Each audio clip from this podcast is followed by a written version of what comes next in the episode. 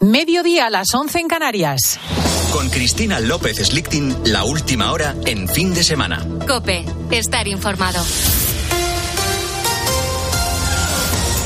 La subida de los tipos de interés dispara la demanda de hipotecas mixtas. Iván Alonso. Con el Euribor en el tres coma cinco por ciento y con la amenaza de nuevas subidas, los bancos están recibiendo cada vez más demandas de hipotecas de este tipo. Se trata de un préstamo que tiene un interés fijo los primeros años y que luego se transforma en variable. Josep Bertrán es profesor de finanzas del E A E Business School y cree que este tipo de hipotecas, las mixtas, son hoy una opción muy recomendable. El punto crítico es qué van a hacer los tipos de interés. interés.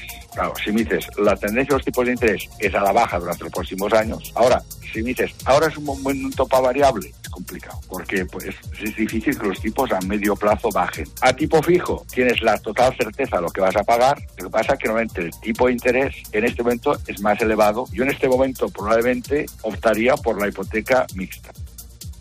Los perros no podrán estar más de un día sin supervisión. Además, sus dueños deberán realizar un curso de formación gratuito sobre las necesidades de su mascota. Son algunos de los aspectos de esa nueva ley de seguridad animal que ha sido aprobada esta semana por el Congreso de los Diputados. Una norma que finalmente ha excluido a los perros de caza. La ley también incluye ese llamado sacrificio cero, lo que ha despertado las críticas de muchos expertos. Ángela está al frente de un centro de protección en Toledo donde cuidan a cerca de setecientos perros y gatos. Sobre el curso opino que va a ser una barrera para las adopciones. Sobre el sacrificio cero, pues me parece genial, lo que no estoy de acuerdo. Un animal que esté con una enfermedad ya muy avanzada o un animal que haya entrado con antecedentes de mordidas, no lo veo lógico, lo veo muy difícil su rehabilitación. Uno de cada tres españoles es intolerante a la lactosa, lo que puede ocasionar graves problemas gastrointestinales. Según datos de la Fundación de Seguridad Alimentaria y Prevención de Alergias, cerca de quinientos veinte millones de personas pueden estar sufriendo una alergia a los alimentos en todo el mundo. Sin embargo, ante la decisión de dejar de tomar lácteos, los expertos recomiendan hacerlo solo en caso de que exista constancia de esa intolerancia. Francesca Sellas es el responsable del Comité de Nutrición de la Fundación Española del Aparato Digestivo. Tiene un valor nutricional importante, aporte de calorías propiamente, porque facilita la absorción del calcio, lo cual es muy importante para los huesos, y contiene además otros azúcares, lactosa por ejemplo, que son también importantes para el desarrollo del bebé, de los niños. Y la Conferencia Episcopal Española sigue con dolor la preocupante situación que se está viviendo en Nicaragua con el destierro de opositores y la condena del obispo de Matagalpa, Monseñor Rolando Álvarez, a veintiséis años de cárcel. Los obispos españoles muestran en una nota su cercanía con la Iglesia nicaragüense, que sufre persecución por parte del gobierno del país por la defensa de la libertad de los ciudadanos. Con la fuerza de A B C. COPE. Estar informado. Y el Real Madrid salía campeón ayer, pero hoy sigue la jornada de Liga, Luis Calabor. Los de Ancelotti son campeones del mundo en un fin de semana en el que, en el que también tenemos la Liga Santander, y hoy sigue la jornada veintiuno de la competición con un partido a las cuatro y cuarto, el del Celta, que recibe al Atlético de Madrid. Antonio Ruiz. Visita el Atlético Madrid Balaídos para enfrentarse al Celta con la firme intención de conseguir la victoria que le permita consolidar el puestos en zona de Champions. Si mantiene el Cholo lo probado, eh, solo habría dos variaciones: el retorno de Llorente por Correa y la inclusión del joven eh, Pablo Barrios en lugar de Lemar en el once titular. Además, a las dos, Getafe, Rayo, seis y media, Valladolid, Osasuna, y a las nueve, Villarreal, Barcelona. El conjunto catalán viaja al Estadio de la Cerámica con las bajas de Busquets y Dembélé. En caso de victoria, el Barça puede acabar el fin de semana once puntos por encima del Real Madrid, que juega su partido aplazado el miércoles ante el Elche. El baloncesto, en baloncesto, además, en media hora, sigue la jornada de la Liga Endesa con el encuentro entre el Barça Basket y Río Breogán. Y esta noche, este domingo, eh, a las doce y media, se celebra la edición número cincuenta y ocho de la Super Bowl entre los Kansas City Chiefs y los Philadelphia Eagles. Rihanna será la actuación del descanso. Sigues en COPE, continúas escuchando a esta hora ya el fin de semana con Cristina. Iván Alonso, muchísimas gracias. En una hora más noticias, y aquí continúa efectivamente fin de semana de COPE con Cristina.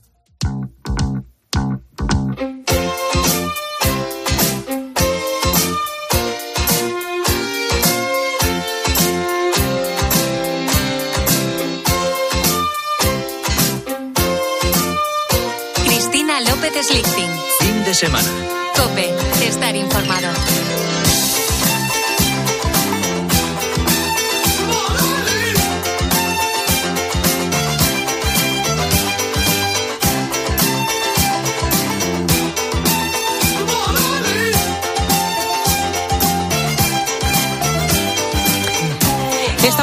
de semana, son las doce y cinco, las once y cinco en las Islas Canarias. La pregunta que te planteamos para nuestra tertulia con Sole Mayol, con Elsa González, con Paulete, con eh, Diego, con Paufil, nuestra gastrónoma e influencer, es ¿cuál es la monada de tu mascota que te entusiasma? Está saliendo la nueva ley de protección animal y se habla mucho de animales.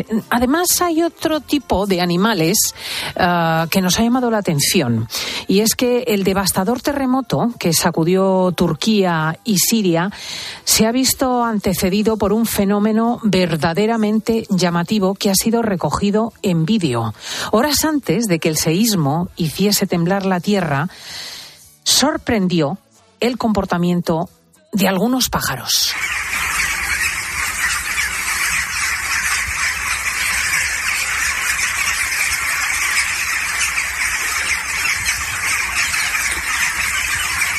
Sorprendente e impresionante. El vídeo está grabado desde la ventana de un edificio, es de noche, y en las imágenes se aprecian pájaros volando en círculos agitadamente.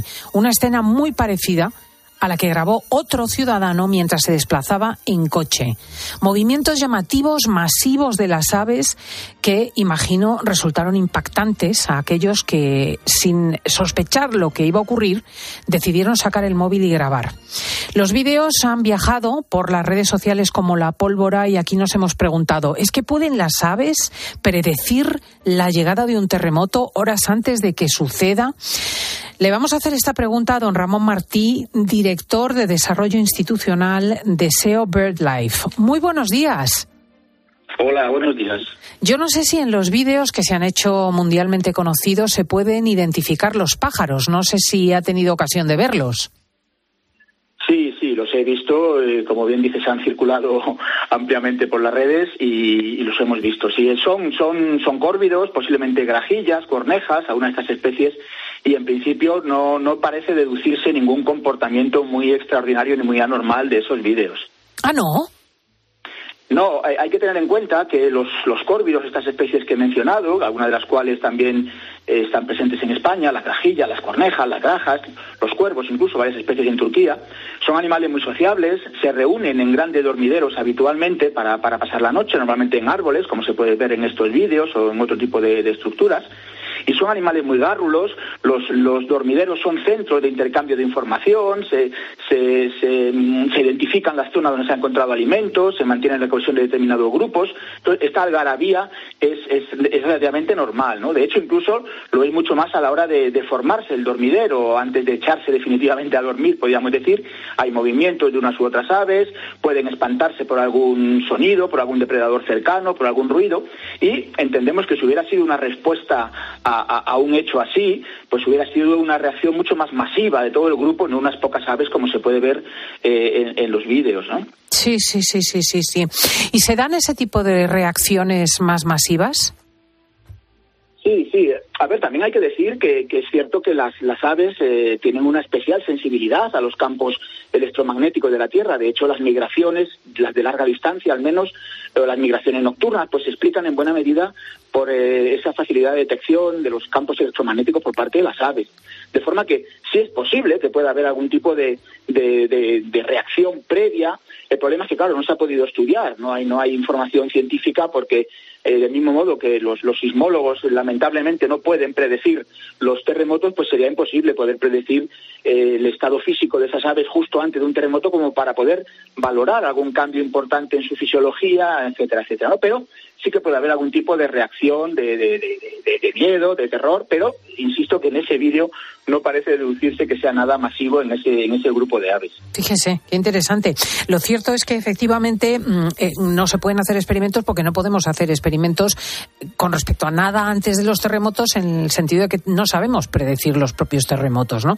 Pero, pero sí que, por ejemplo, eh, los especialistas, eh, muchos campesinos, eh, se fijan en el comportamiento de los animales a la hora de anticiparse a determinados fenómenos, sencillamente por el uso, ¿no? Por la casuística, por la práctica consuetudinaria. Sí, sí, es posible, insisto, en que se pueden observar algún tipo de reacciones previas que pueden interpretarse a posteriori como que tenían relación con ese efecto, ¿no? Pero Pero digamos que no hay, no hay evidencia científica de que esos cambios en los comportamientos de los animales puedan responder, como en este caso, a, a anomalías magnéticas producidas antes de un, de un terremoto. Además, no sé, que es evidente, y creo que eso es muy importante tenerlo en cuenta, ese papel de indicadores que mencionas de las aves, ¿no? Las aves nos indican eh, de muchas otras cosas, nos hablan del cambio climático, nos indican el cambio en, las, en la fenología, nos, nos indican que sus poblaciones se están viendo afectadas por, por unas tendencias muy negativas, y eso sí que refleja, evidentemente, una serie de alteraciones ambientales a las que hay que prestar mucha atención, ¿no? Pero, eh, pero creo que en el caso concreto de los terremotos y en estos vídeos que nos ocupan no se puede establecer una relación causa-efecto directa. Mm. Hay otros fenómenos eh, eh, que, que sean más anticipables desde el punto de vista natural. Me refiero a enormes tormentas, por ejemplo, que han sido anticipadas, llegadas de, de tifones o de eh, fenómenos atmosféricos, eh, que, que sí que sean eh, anticipadas por las aves. Bueno, anticipadas y sufridas, diría yo, ¿no? En, en, en, en las aves se conocen las, las migraciones, eh, las fugas de tempero, que se llaman, eh, y todos hemos podido observar, pues, llegadas masivas de, pues, no sé, aves frías, eh, grullas o gansos coincidiendo con o antecediendo a, a grandes olas de frío, ¿no? Ahí, evidentemente, la relación es, es muy directa.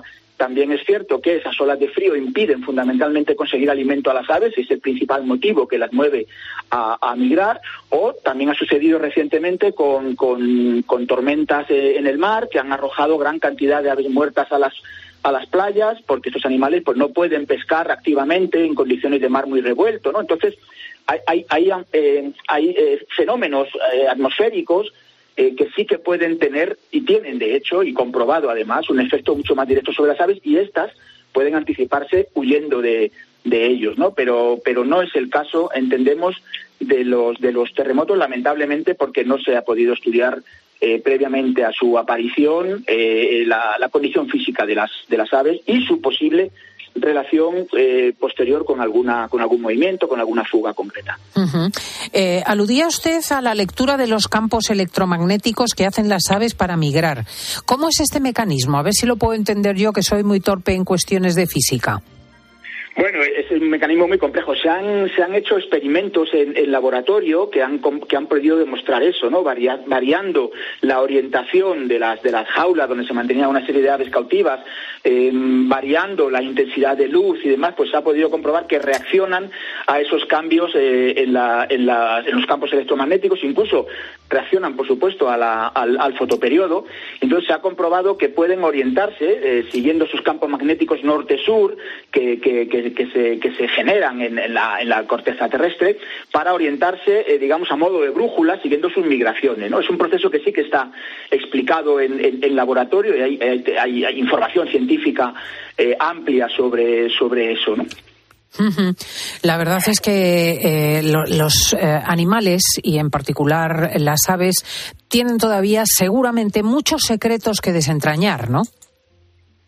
Sin duda, sin duda, a pesar de que las aves son uno de los grupos eh, faunísticos más estudiados, incluso más, más seguidos a nivel popular, ¿no? Eh, tanto por, por, por recreo, por satisfacción de su observación, o contribuyendo a, a, a través de la ciencia ciudadana a su, al seguimiento de sus poblaciones, de sus migraciones, de sus tendencias, aún así queda mucho por, queda mucho por, por investigar y por conocer, desde luego, ¿no? Pero insisto que es uno de los grupos biológicos mejor, mejor estudiados, incluso en España. La ciencia ornitológica en España es, es, es enorme, es impresionante, pero queda mucho por hacer, y, y, y Y además no queda mucho tiempo para hacerlo, porque lamentablemente las aves, insisto, sí que nos avisan de que los efectos del cambio climático en las poblaciones, en, en, en la salud de los ecosistemas, es, es preocupante como para que todos nos movilicemos eh, en favor de ese, de ese, por cierto, reconocido recientemente por la ONU como nuevo derecho universal, ese derecho a un medio ambiente sano, saludable para todos, y ahí, evidentemente, las aves van a seguir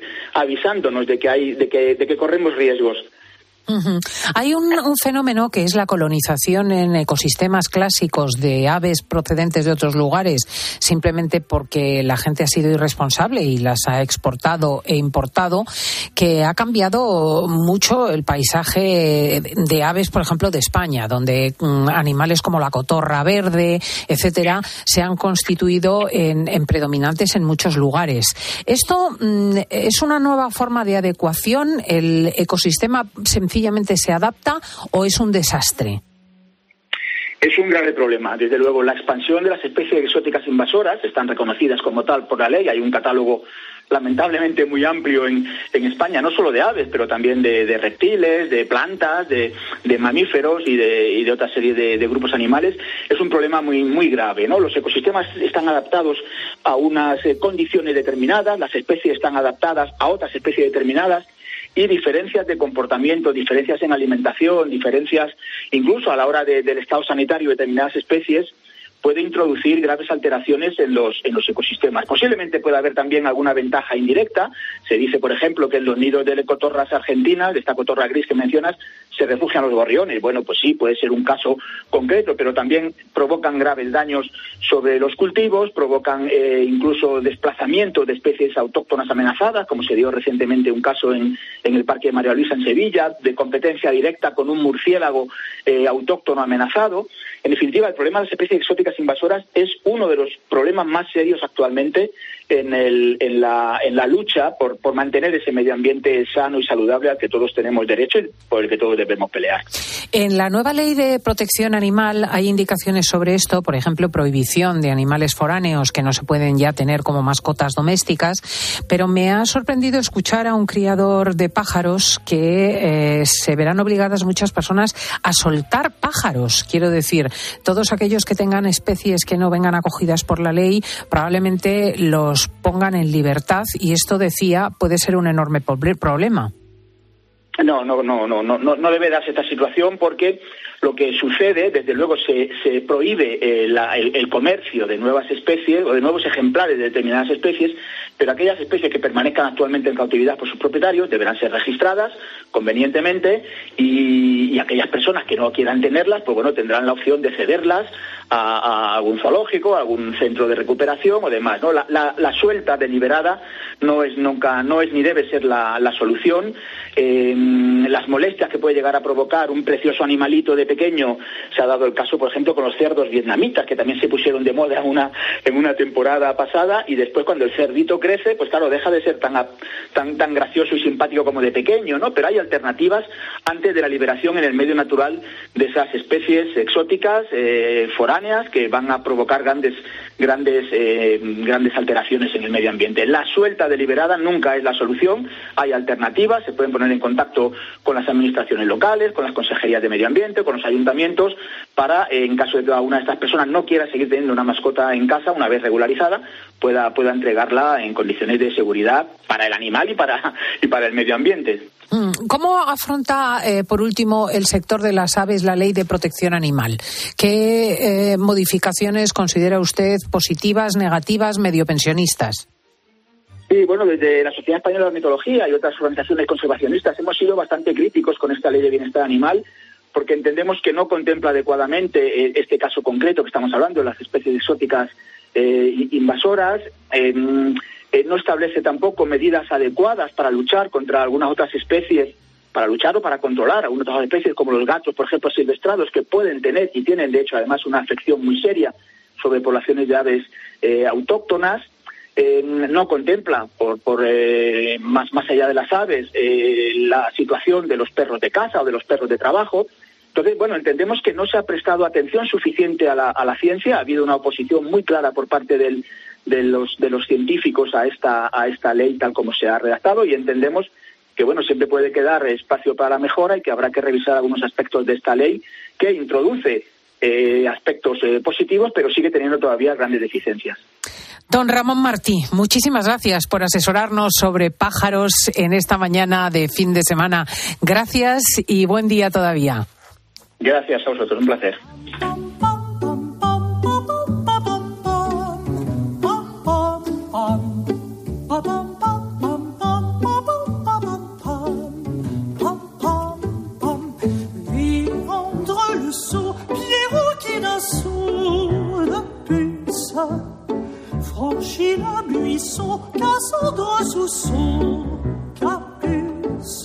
Nos toca hablar de quién fue noticia la próxima semana. Y hoy es uno de esos días en que me entusiasmo, porque el nombre que propone Elsa, definitivo en la historia de España, no es que mmm, me resultase poco familiar o tuviese que aprender algo de él, es que no sé quién era. No me suena. Realmente hay que oír fin de semana para aprender. Elsa González, muy buenos días. Muy buenos días, Cristina. Pues fíjate, la verdad es que a mí me ocurría lo mismo. Emilio Herrera, eh, un pionero de la aviación, el primero que sobrevoló el estrecho de Gibraltar. En mil novecientos catorce acaparó todas las portadas europeas, la verdad. Inventor de un traje espacial en el que se inspiró la NASA para los astronautas. Amigo de Alfonso trece y fíjate qué curioso y contradictorio, y presidente de la República en el exilio. Era un monárquico y era republicano, crucial en la historia de España y con mm. una aportación científica esencial, y no sabemos quién es Emilio Herrera, que por cierto tiene una vida atractivísima y prácticamente desconocida que vamos a repasar aquí con él. Sí, la verdad es que eh, da para un thriller. Emilio Herrera Linares nace en Granada, en el barrio de San Antón, el trece de febrero de mil ochocientos setenta y nueve. Su padre, descendiente de Juan Herrera, el arquitecto del Escorial. Desde pequeño es un apasionado por la aviación. Lee las novelas de Julio Verne y sigue los pasos de su padre, militar. Estudia primero arquitectura y aviación en la Academia de Ingenieros de Guadalajara. En la Guerra de África se convierte en piloto de dirigibles y sigue los avances aeronáuticos por Europa. En mil novecientos nueve se casa con Irene Aguilera Capa, aficionada también a la aviación. En mil novecientos catorce es portada, como te comentaba, en todos los periódicos. Emilio Herrera, junto a otro militar, José Ortiz Echagüe, realizan el primer vuelo entre Europa y África. Parten de Tetuán y aterrizan en Sevilla. Lo hacen así porque quería asistir a Alfonso trece, que le nombra en ese momento gentil hombre de cámara. Participa en una nueva campaña militar en la Guerra del Rif y ya se centra en los estudios aeronáuticos. En mil novecientos quince es enviado a Estados Unidos para adquirir los primeros aparatos y montar en España una escuela de pilotos de hidroaviones, mientras es requerido para participar como observador aéreo en distintos eh, frentes bélicos, y es promotor y primer director de la Escuela Superior de Aerotecnia, y que posteriormente será de Ingenieros Aeronáuticos. En mil novecientos dieciocho se centra en crear una aerolínea transoceánica con América. Eh, lo, la denominaba la Transaérea Colón, con dirigibles del gran inventor español Leonardo Torres Quevedo. Eh, su idea terminará realizándola una empresa alemana. Emilio Herrera, de nuevo, junto a Echagüe, realizan una travesía sobre el Atlántico que acabará circunvalando el planeta, los dos, en el famoso Graf Zeppelin. En mil novecientos veinte colabora con Juan de la Cierva en su invención del autogiro, ese avión y helicóptero, y es vital su participación en la construcción del laboratorio aerodinámico de Cuatro Vientos, con un túnel de viento para desarrollar aeronaves más, el más moderno del momento, que además de ahí viene el nombre de Cuatro Vientos. Es precioso porque realmente tiene para una película la historia de Emilio Herrera. Su pasión por la aeronáutica sitúa a España durante Durante los primeros años del siglo veinte en un lugar de vanguardia en este terreno. Pero atención, porque es que Emilio Herrera destaca también en el campo lingüístico. Bueno, y es que es un destacado partidario del esperanto, que, que habla y escribe con fluidez. El nuevo idioma que surge al borde del siglo veinte para una comunicación global que después no triunfó, ya sabes, Cristina, pero bueno. Emilio Herrera representa a España en la Conferencia Internacional para su uso, el uso del esperanto, en la ciencia, junto a Torres Quevedo y Vicente Inglada. Trabaja asimismo en la difusión científica. Acompaña a Albert Einstein en su visita a España en mil novecientos veintitrés y va a mantener siempre amistad con Einstein. En mil novecientos treinta y cinco planifica el que será su gran invento. Prepara una ascensión en globo a la estratosfera para batir el récord de altura. Eh, y además querían realizar una serie de experimentos científicos eh, al mismo tiempo. Para ello diseña un traje con sistemas de respiración, una escafandra autónoma sistema que combate la falta de aire y la baja temperatura a esa altura. La ascensión de ese programa para el verano del treinta y seis. La guerra civil aborta los planes, pero fíjate, será la base del que construya la NASA, que siempre ha reconocido su aportación. Por eso Neil Armstrong entrega una piedra lunar a Manuel Casajust, discípulo de Herrera. Eh, por cierto, Cristina, que la piedra que se deposita en el Museo del Aire de Cuatro Vientos desaparece en dos mil cuatro sin que se conozca su paradero. Qué y apenas ¿eh? se ha investigado. Qué triste por España, o sea, una biografía que da para realmente una película, ¿eh? acaba con la ignorancia de todos, y encima aquellos objetos que están vinculados con su historia desaparecen y nadie se moleste en seguir el inventario. Llega la Guerra Civil, ¿eh? que es ciertamente algo que trastornó nuestro nuestra historia. Emilio Herrera es militar, amigo de Alfonso trece, pero está sí. con la República.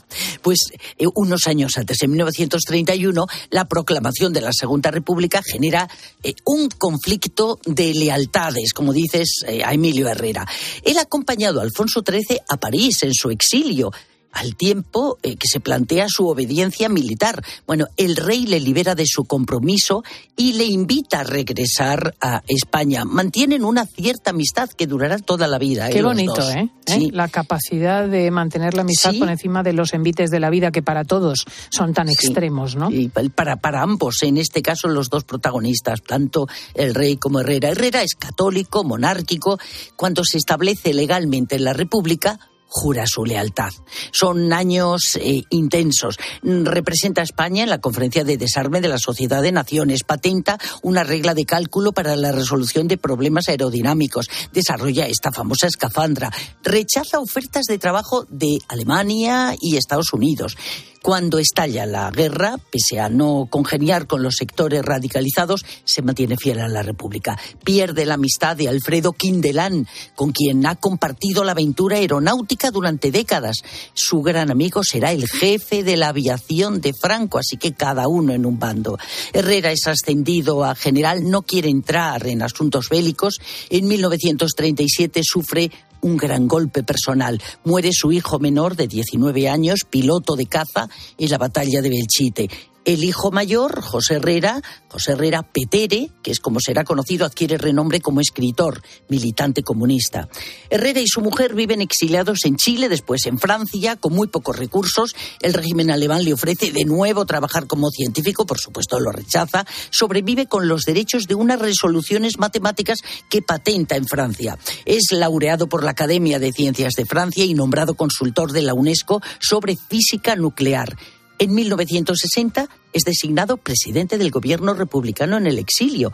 Partidario de la reconciliación nacional, busca apoyo político y religioso para que los españoles elijan en un referéndum entre república y monarquía. Colabora también con los exiliados de la dictadura portuguesa, entre ellos con Mario Soares. En mil novecientos sesenta y dos ya le sucede Claudio Sánchez Albornoz, está tan solo dos años. Y en mil novecientos sesenta y siete fallece en el domicilio de su hijo en Ginebra a los ochenta y ocho años. Su esposa regresará a España. Y en mil novecientos noventa y tres retornan también sus restos a Granada. Y Juan Carlos primero encabeza ese comité de honor. Una fundación que lleva su nombre, Emilio Herrera Linares, conserva el archivo personal de esta figura cristina destacada de la aeronáutica. Y la Fundación AENA entrega un premio dotado nada menos que con sesenta mil euros que lleva su nombre. Es el mayor premio de AENA. Me encanta, me encanta porque es una forma de recorrer no solo la trágica historia reciente de España, sino la de esos hombres excelsos que se debaten entre las distintas posiciones que nuestro país trágicamente tuvo que afrontar y que denotan una creatividad, una inteligencia, una capacidad para asimilarse a las grandes corrientes del siglo, desde el esperanto hasta los autogiros, sí, que verdaderamente escapandra. Es digno de una serie, ¿eh? Aquí hay una serie para la televisión o una película. Emilio Herrera, al menos aprendimos el nombre hoy, con Elsa González, maestra de periodistas. Muchísimas gracias, amiga. A ti, Cristina. Por cierto, el martes presenté el libro en León y tienes tantos fans. Bueno, allí. Los tendrás tú, que presentaste el libro. No, no, no, pero todos me hablaban Cope. De ti. eh, Julia, la madre de Pacho Rodríguez, que es un periodista eh, con renombre en León. Bueno, me dijo que, que te diera recuerdos. Eh, mis primos, Alicia, María Luisa, Lucy, bueno, pero estabas rodeada de verdad de fans. Bueno, sí, enhorabuena por el libro, que además es eh, indispensable todo, para sí. conocer la historia de COPE. Y sale otra vez Elsa corriendo, porque no hay quien la pare. Otra vez se nos marcha. ¡Qué tía! A Roma, esta vez sin Paloma Gómez Borrero, que ya lo siento. Es la primera vez que voy a Roma sin Paloma. Dura circunstancia, pero te encontrarás ahí con nuestra Eva eh, Fernández. Bueno, así que, por favor, eh, le das muchísimos abrazos a Eva de nuestra parte. De tu parte, Cristina. Se lleva nuestra Elsa los abrazos para Eva, pero se llena el estudio también por el otro lado, porque viene Sole Mayol. Muy buenos, buenos días. días. Viene Paufil, nuestra influencer gastronómica. Hay otras personas que van con un ramo de violetas, con unos tulipanes. Ella viene armada con un brócoli. Tal cual. Buenos días, chicas. Que además parece un ramo de novia porque lo llevas con todo el rabo. Es que no me digas que no es mono. Es que el rabo tiene su, su aquel. El rabo es muy importante en la vida. Totalmente.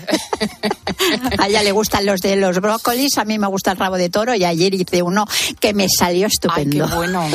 Qué bueno, antes de irnos a la publicidad, vamos a ir contando que hablaremos de animalitos. Habilidades de tu mascota. Ese momento, por ejemplo, de casa donde papá inevitablemente cubría con una sábana a la cotorra que nos habían regalado porque no la podía soportar. Y es que la cotorra se había aprendido el sonido de las motos que rodeaban las calles y según le quitaban el paño y aquello no había quien lo aguantase. Bueno, hay mmm, sonidos y, y, y costumbres de las mascotas que te pueden sobresaltar, pero las hay que te embelesan, te vuelven loco, son riquísimas. Y queremos que nos lo cuentes, ¿qué hace tu animalito? Yo no sé si nuestra Paufil, que tiene varias eh, varias compañías de este tenor, nos puede contar algo. Sí, bueno, alguna anécdota tengo, lo que pasa que mis perras es que están muy mal acostumbradas y no hay manera. El chihuahua además es que tiene un temperamento que casi te enseña él a ti que, que tiene yo, mucha mala leche el sí, chihuahua. Sí, tienen un carácter, se piensan que son los reyes del mambo. Absolutamente, yo tengo a, a mi amiga Paloma Serrano, con la que en una ocasión, veraneando en el Cabo de Gata, andábamos con la chihuahua en una casa, entró un perrazo gigantesco que deambulaba por la urbanización y entró, porque entran en las casas, bueno... El chihuahua, sí, sí, sí, como sí. si fuese él un mastín. No, no, es que van el a por ellos. El perro atemorizado ante semejante escandalera retrocedió, un perro sí. negro enorme, y se tuvo que marchar. Y no, la no. chihuahua se quedó tan ancha. Son tremendos, sí, sí. Lo que no saber la realidad, oye, qué bien, ¿eh? Que se vive. Tienen un autoconcepto desmesurado. Sí. Bueno, contadnos, contadnos las anécdotas de vuestra mascota. Escuchas Fin de Semana con Cristina López Slichting. COPE. Estar informado.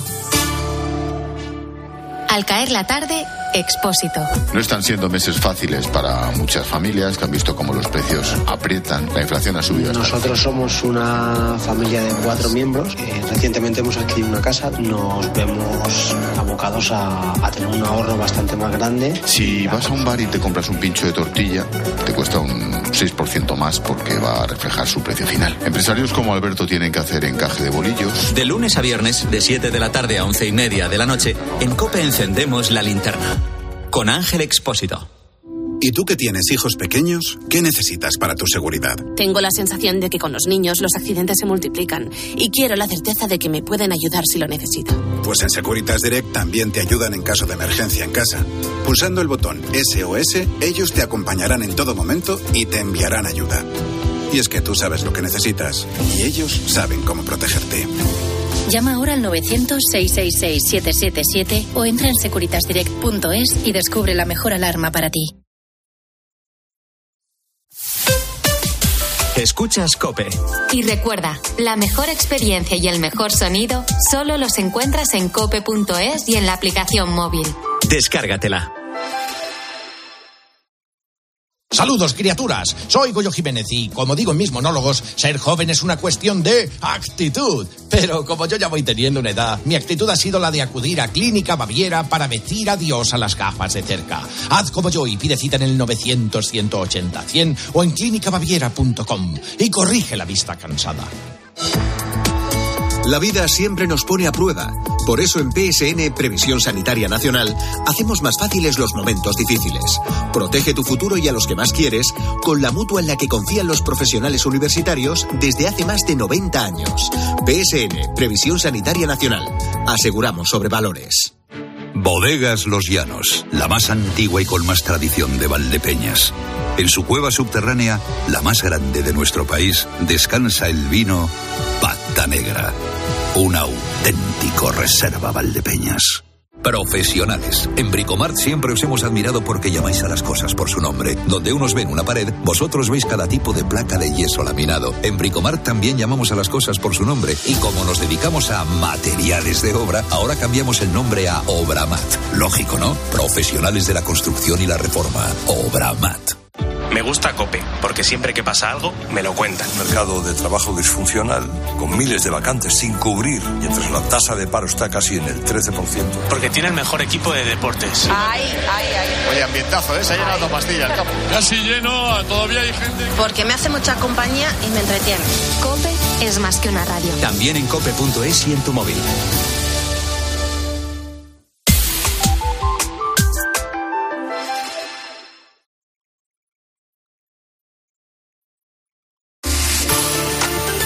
Cristina López Slichting. Fin de semana. COPE. Estar informado.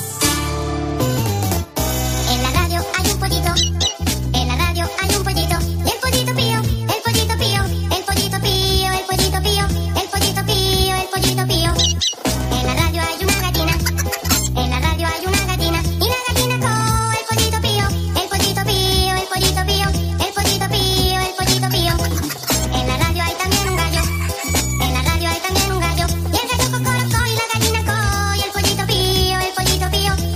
Esta es una de las canciones preferidas de mi madre, que lo sepa. El pollito pío, el pollito pío.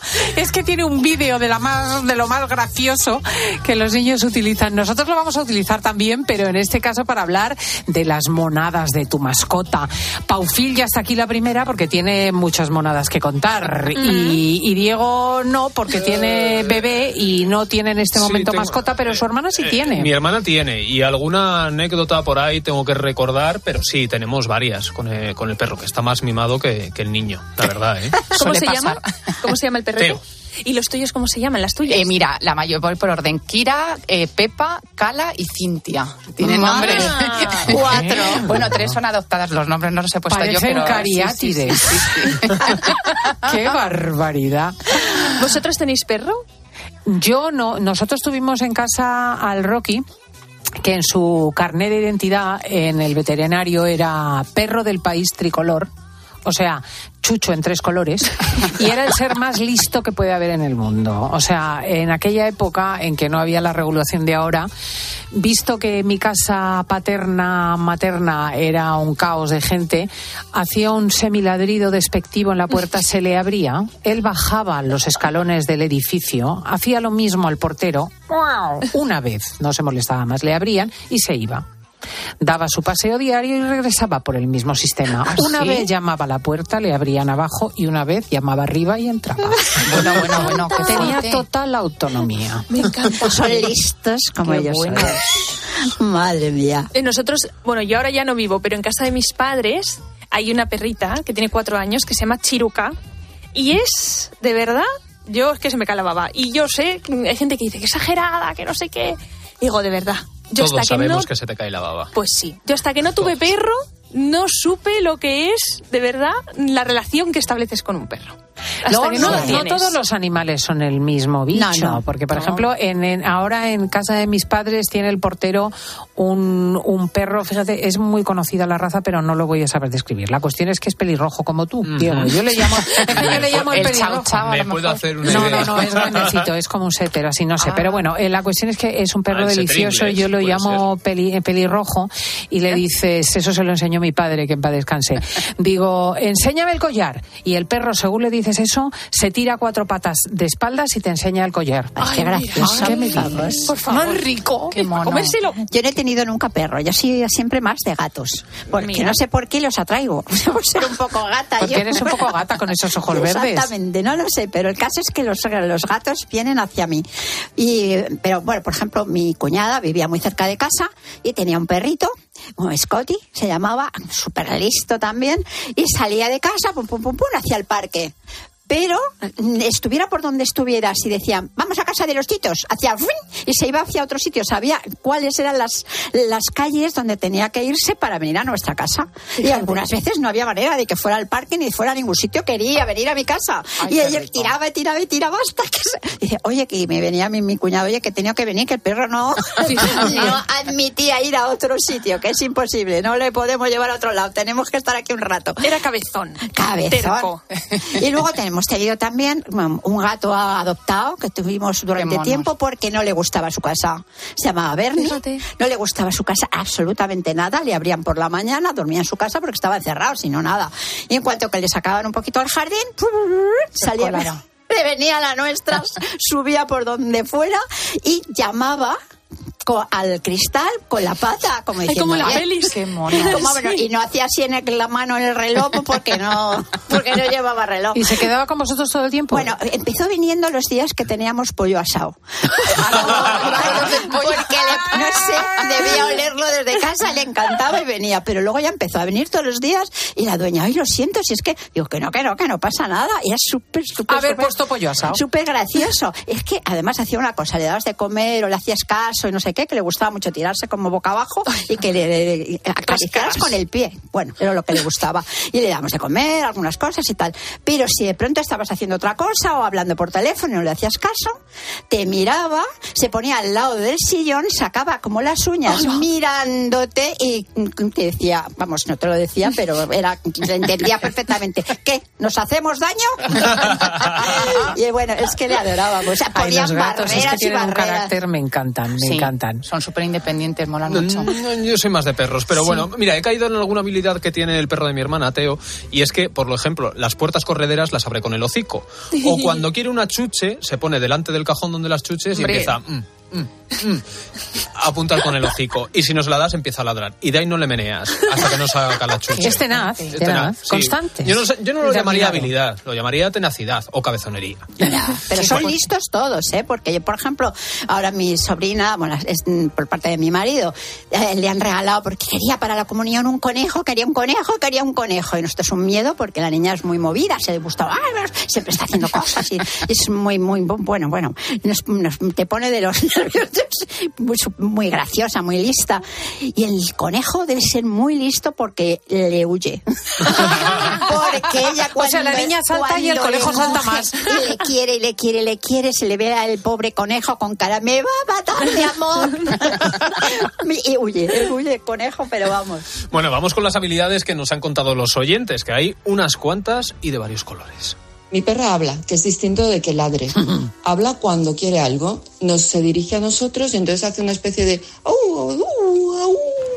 Entonces la miramos y ella enseguida con la vista eh, la dirige hacia lo que quiere, pues o al comedero porque se nos olvida ponerle el desayuno, o al agua porque se ha quedado sin agua, o porque se le ha quedado una pelota o un juguete escondido debajo de un sofá. Que sí que hablan, que sí que mi gata... hablaba. ¿Y cómo hablaba la gata? Hablaba hacia... Y decía, ella nunca maullaba. Estaba subida en un alféizar, le estabas diciendo que hiciese el favor, se volvía y hacía... Como decir, no me da la gana.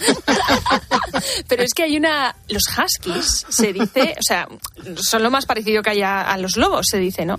Y es cierto que hay una cuenta en Instagram que no sé ahora mismo... Bueno, hay un husky que se llama Max. Yo lo he visto esta mañana. Sí. Y a ver, evidentemente no hablan, pero es cierto que imitan muy bien la cadencia de la persona que está hablando. Entonces, pues dice... Que lo imitan muy bien. Eh, y ¿Y cómo lo hacen? ¿Hablan en antena? Yo he hecho, Venga, yo he hecho mi gato. Ya que estamos. Pues a lo mejor dice el hombre... Álvaro. Y el perro hace... Sí, sí, pero si es que hay algunos que cantan, que les pones una música, una que les guste mucho, y está la música y cogen el tono. Bueno, a mí eso me pasaba con, con Kira, la mayor, que tiene quince años. Yo tuve que quitar un politono que tenía antiguamente cuando ponías... Me sonaba una musiquita, que es que vais a flipar, era María Dolores Pradera, la de Sevilla tiene un color especial. Yo tenía como el inicio de la canción cuando me llamaban. Lo tuve que quitar porque cada vez que sonaba la perra era... ¡Uh! Se emocionaba. Es más, si, la, si, tú, si yo ahora llego a casa y pongo esa canción, se acuerda perfectamente y empieza a aullar. O sea, es alucinante. No sé qué tenía María. ¿Pero le gusta o le disgusta? Pues no tengo ni idea. No, yo creo, yo creo que le debería gustar. No lo sé. Que canta, canta con la melodía. Sí, sí, sí. Era en un sitio de la Comunidad Valenciana, que al que me encanta ir, eh, pues íbamos muchísimos madrileños allá a pasar el verano y tal. Y cuando pasábamos por una calle, de pronto había un loro que te decía ¡Totalcam! ¡Totalcam! Que debía ser que su, su dueño le había enseñado... Le ponía el himno. El himno de Lata. Y estaba en contra de todos los madrileños que pasaban, que se cabreaban, o se ponían a reírse algunos, pero otros se cabreaban, porque según pasaba, que te cantaba el loro lo del Totalcam, pero a tono. Ay, me encanta, me encanta, me encanta. Vamos con más eh, habilidades que nos han contado los oyentes sobre sus mascotas. Hola, buenos días. Pues mira, yo tengo un perrito que cada vez que vienen las visitas empieza a sacarles sus juguetes y les rodea de todos sus juguetes. Resulta muy curioso y muy divertido. Para mí la habilidad fundamental que tiene mi perro es la obediencia. Yo, por ejemplo, le llevo al campo y ahí le suelto tranquilamente y yo voy dando un paseo tranquilo y agradable. Porque sé que si le llamo me obede- me obedece y sé también que él me está vigilando a mí. Mm. Más que yo vigilándola, ¿eh? Claro. Qué gusto. ¡Ah, claro. Qué raro! ¿Ves? Yo eso no lo podía hacer en mi vida. Yo las mías, o sea, imposible. O sea, yo sí es verdad que las llevamos al campo, pero en zonas que están súper controladas y las llevamos sueltas. Pero yo es imposible, o sea, el chihuahua no haces tú eso ni de broma. No, y el Llevarlo perro de mi hermana tampoco. Claro. O sea, es, es que imposible. Muchos hacen lo que les da la gana. Pasa claro. Un ciclista, se tira el ciclista, pasa alguien corriendo, va con el tío que está corriendo. A nosotros nos pasa que Chiruca es una perra pastora. Ay, claro. Y entonces, ¿qué es lo que le pasa? Eh, coincido con, con este último oyente, ¿no? Nosotros la soltamos en el monte porque necesita gastar mucha energía, es claro. Una perra muy intensa. Y entonces la sueltas, ella echa a correr, ¡plas! Es cierto que la pierdes de vista a veces, pero, pero es que de pronto ella la ves que... Tuc, tuc, tuc, sale, ella, tú, la, tú piensas que está por el lado izquierdo del monte, de pronto aparece por el lado derecho, claro. No tienes muy claro qué ha hecho, y la ves de pronto que te está buscando, así con las orejas para arriba. Y luego lo que le pasa es que cuando vamos en grupo con ella, y de pronto parte del grupo se disgrega, ella empieza a ponerse como nerviosa y a dar vueltas alrededor de todos. ¡Ay, qué me encanta! Pastorea. Pastoreando, pero nunca sí, le hemos sí, enseñado. Sí, sí. Hay, hay sitios, por ejemplo, en la Sierra de Madrid, que, que hay gente que, que tiene rebaños y tú puedes llevar ahí a tu perro pastor. A que... Chiruca nunca lo le hemos enseñado. Sí. Y lo lleva en la sangre. Sí. Va todo el rato dando vueltas alrededor. Ay, me encanta. Sí, sí. Te va como, como una madre. Sí, sí, o sea, va una pastosa inteligente. A mí me encanta. Yo tengo una vecina que tiene dos y los lleva sueltos y es una gozada. Es una maravilla. La verdad es que eso, tenemos suerte. Buenos días. Precisamente ahora voy andando con ella. Ah, mira. Pero lo que más me, me llama la atención es que estamos allí echados, por ejemplo, allí en la chimenea o allí dentro de la casa en el salón. Y cuando ve ella que quiere su manta o ve que el suelo está frío o cuando está temblando le digo, escucha, pues ve por la manta si quiere la manta. Allá que va por la manta se la trae arrastrando y se la prepara ella al lado de la chimenea. Pues nosotros tenemos un perro, un labrador de pelo corto. Eh, ah. Nosotros tenemos ocho nietos. Y claro, cuando, cuando los junto a todos, pues yo siempre hago albóndigas que les gusta a todos y si no a uno le gusta una cosa, venga. Pues él cuando yo la palabra albóndiga, a quien sea o donde estés, él se sienta en plan pose a ver si me das de comer. A ver si pilla. Era como Rocky que decíamos, mosca. Y entonces saltaba y, y cazaba. Y dice, pero la mosca no estaba. Y padre le decía todo el rato. Hombre, a veces estaba, a veces no. Mosca, mosca. Y el otro, venga a saltar. A Chiro le pasa muy con, inteligente. A Chiro le pasa con nos vamos. Eh, a lo mejor estás diciendo cualquier cosa, estás hablando y dices, no, pues nos vamos a ir a no sé qué. Y Chiruca de pronto se pone en alerta y se sienta. Y, te, y empieza como a llorarte, como diciendo, me has dicho que nos vamos. Claro. Sí, sí, bueno, sabes. Bueno, que estáis ganando los que tenéis perro. Os tengo que contar una cosa, que, que mi, mi hermana, una gatita que tuvo gatos, ¿no? Y estaban ellos en una, en una casa que tienen en la sierra. Pues tenía ahí todos los gatitos y tal, venía todos los, iba todos los fines de de semana y estaban allí. Ya cuando se venían para Madrid, pues cogió una cesta para traerse a los gatitos y adoptar, para que los dieran en adopción y tal, y, la, y su gata, o sea, la madre. Bueno, pues no había manera. La madre los quitaba, los escondía, se escondía, ¡fíjate! No había manera, no quería, no quería, no quería, se quería quedar allí y ya no sabía mi hermana qué hacer. Y dijo, bueno, pues nada, le dejamos comida, dejamos agua, se lo decimos al señor de al lado, al vecino, que la cuide estos días y el fin de semana que viene volvemos. Vuelven a la semana que viene, a la semana siguiente mmm, y, y sale la gata sola, ¿no? Los otros debían estar escondidos. Fíjate. Y ve la cesta. Y lo debía haber pasado mal porque le habían dejado solo y coge a un gatito y lo mete en la cesta, me coge a otro gatito no. y lo mete en la cesta y se queda allá al lado de la cesta como diciendo, a mí no me dejáis aquí, pero ni un minuto más. Pero qué lista, sabía perfectamente, fíjate, que se iban y cómo, y que ahora que ya no, había decidido claro, sí que iba. Mejor se iba con ellos. Tienen un instinto, le, esta perra lo que le pasa, ella por ejemplo, mi hermano vive fuera de, de España, entonces viene tal, mi perra quiere mucho, súper cariñosa, y cuando asocia maleta, cuando ve una maleta, ya sabe que alguien se va. Claro. Y entonces la última vez que fui yo, uh, me vio a mí que ponía la maleta y entonces ella ya te empieza a seguir por casa. Cuando ve que estás ya como cogiendo cosas, se empieza a mosquear. Y lo que hizo fue, cuando ya estaba yendo, me chiro que me tengo que ir, se subió encima de la maleta. Ay, pobre. Como hijo, diciendo, sí, sí, como diciendo, yo me voy contigo. Ay, tú no te vas. Se te rompe el corazón. Porque hay perros, como dice Cris, es que son muy, muy inteligentes, mm. que se enteran mucho de las cosas. Y claro, ya te empieza a poner esa carilla de pena, los ojillos, y dices, bueno, ¿quién se va ahora? Tiene también la variante manipuladora, mucho. Claro. Por supuesto. Mira, tengo aquí una, una foto, os voy a enseñar, a de un perrito que nació, oh. no sé si fue el año pasado, oh. pero que sabes el tamaño que, de un puño. O sea, era cazadora la madre, bueno, y no sé, y esta es una, una perrita que tuvo varios, uno de ellos por lo visto no, no pudo salir adelante, y este porque pesaba setenta y cinco Adiós. gramos. Sí. Ay, qué o sea, ni siquiera cien gramos. O sea, que tú imagínate que pones cien gramos de jamón y en nada. Uy, pues pues la, la pusieron en una cajita de, de zapatos con una toalla, una, una botellita que estaba como con agua caliente y ha salido adelante con setenta y cinco gramos. Ahora, por lo visto, es una perra súper feliz, súper encantadora. Así que es que es increíble, ¿no? Que fue la naturaleza. Pues yo la sí, mascota sí. que he tenido, lo único que sabía hacer es dar la lata. Me mordía la ropa, me mordía las manos, se abalanzaba sobre la gente. Me encanta, me encanta. Oye, el, el hombre parece desolado. Sí, sí, está. Pobrecillo. Y teniendo cuatro ca- eh, chihuahuas, no sé, ¿qué tal se llevan entre ellos? Pues fatal, o sea, no fatal, pero partiendo de la base que encima son las cuatro chicas, o sea, que es que, y con un carácter tremendo, o sea, la primera la tuvimos ocho años solita, cuando vino la segunda bueno. era como la ignoro, la sigo ignorando después de, de ocho o nueve años, y así, o sea, se ignoran, y además son muy territoriales, su bueno. cama, su comida, su... Oh, tenemos unas luchas... O sí, sea, sí. tenéis para las cuatro chihuahuas, cuatro camas, cuatro comederos, cuatro ropas... Cuatro... Sí, eh, prácticamente, sí, sí, sí. Madre ¡qué mía. barbaridad! Ni que fuese perros españoles, qué barbaridad. Bueno, y otra cosa que me han contado una, unos amigos que tienen un bulldog francés y un cerdito enano vietnamita.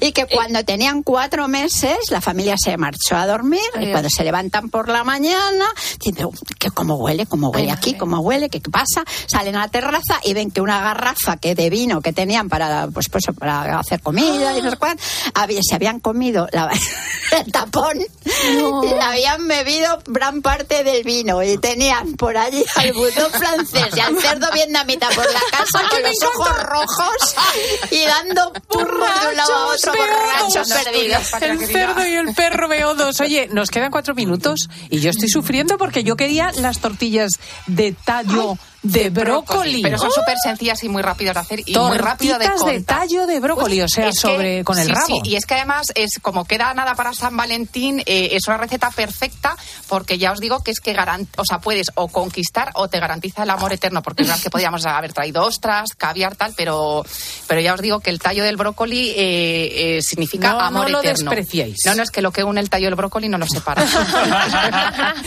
Bueno, y que nadie lo tire, y sobre todo en las fruterías que no lo corten, porque es súper rico, se pueden hacer cosas eh, muy ricas. Bueno, como para estas que tortillas. Os hagáis una idea, parece un arbolito el brócoli que ha traído, es que es de bueno. la longitud del tallo, porque es, pueden sí. ser diez centímetros de tallo sí, sí, de brócoli sí, lo que ha traído. Sí, sí, sí, es sí, muy hermoso. Tiene un pedazo, un pedazo tallo.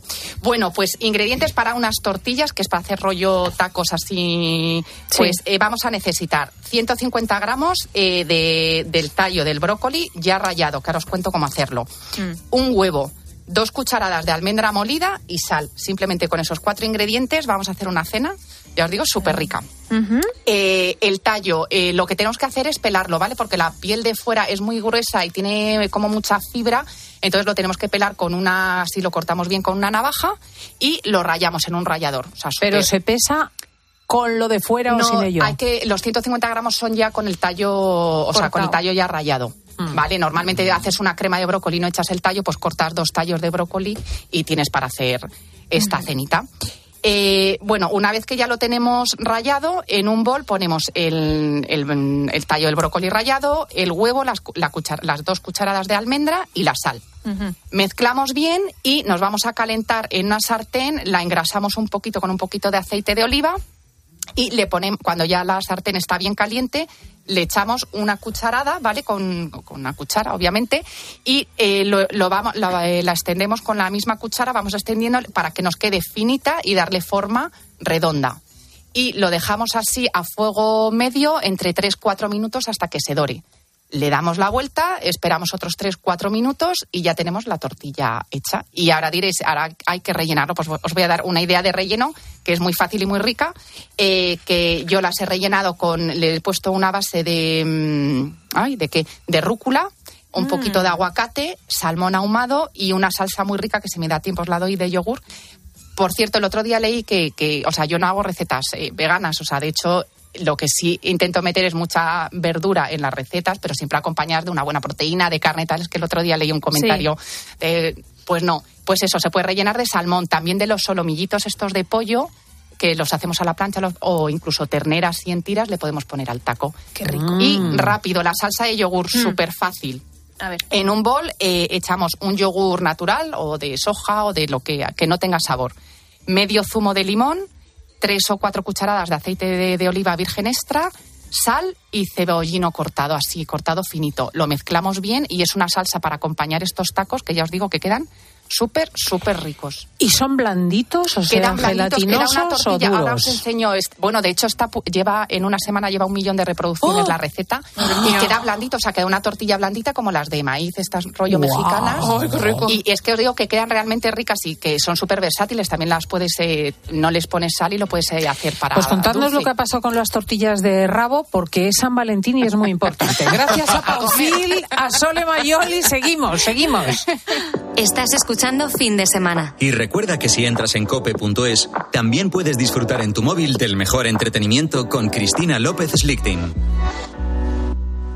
Hola, soy Conchita y para mí la radio es sobre todo compañía.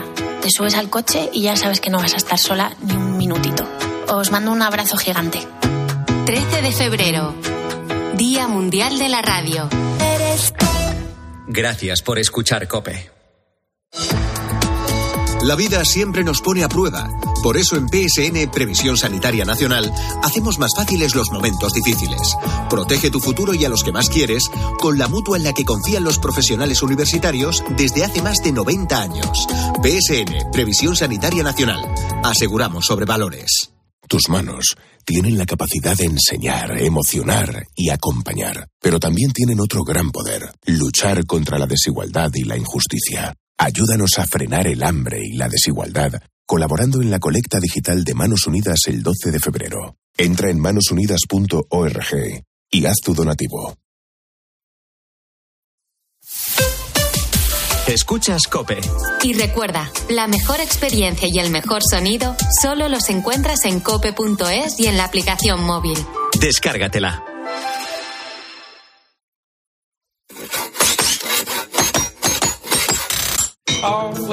Si Hazlo Tú Mismo te suena a una gran canción de la radio, puede que simplemente se deba a Parkside. Herramientas potentes, máquinas de jardinería y un montón de accesorios. Descubre toda la gama de Parkside en parkside guion d i y punto com. Tú puedes. Parkside. Porque nos importa tu salud visual y queremos que recibas una buena atención profesional, revisa tu visión al menos una vez al año. Porque nos importas tú. Visita a tu óptico optometrista. Consejo General de Colegios de Ópticos Optometristas. Síguenos en nuestra web nos importas tú punto com y en redes sociales. La gama eléctrica Citroën Pro se carga en la descarga o cuando acabas la carga. La de cargar, no la del punto de carga que viene incluido. Y cargado viene también tu Citroën Iberlingo con condiciones excepcionales financiando. Vente a la carga hasta fin de mes y te lo contamos. Citroën. Financiando con P S A Financial Services. Condiciones en citroen punto es. Los mejores tomates, los de mi huerto. El mejor pan, el que me hago yo en casa. La mejor electricidad, la que me dan las placas solares de Solideo. Hazte autoconsumidor y genera tu propia energía con Solideo. Placas solares, baterías y aerotermia. Solideo punto es. Es que no hay otra. Los precios, la principal preocupación este año de los españoles de Granada. La información y las claves de todo lo que te rodea te las cuenta Ángel Expósito de lunes a viernes de siete de la tarde a once y media de la noche en La Linterna de COPE.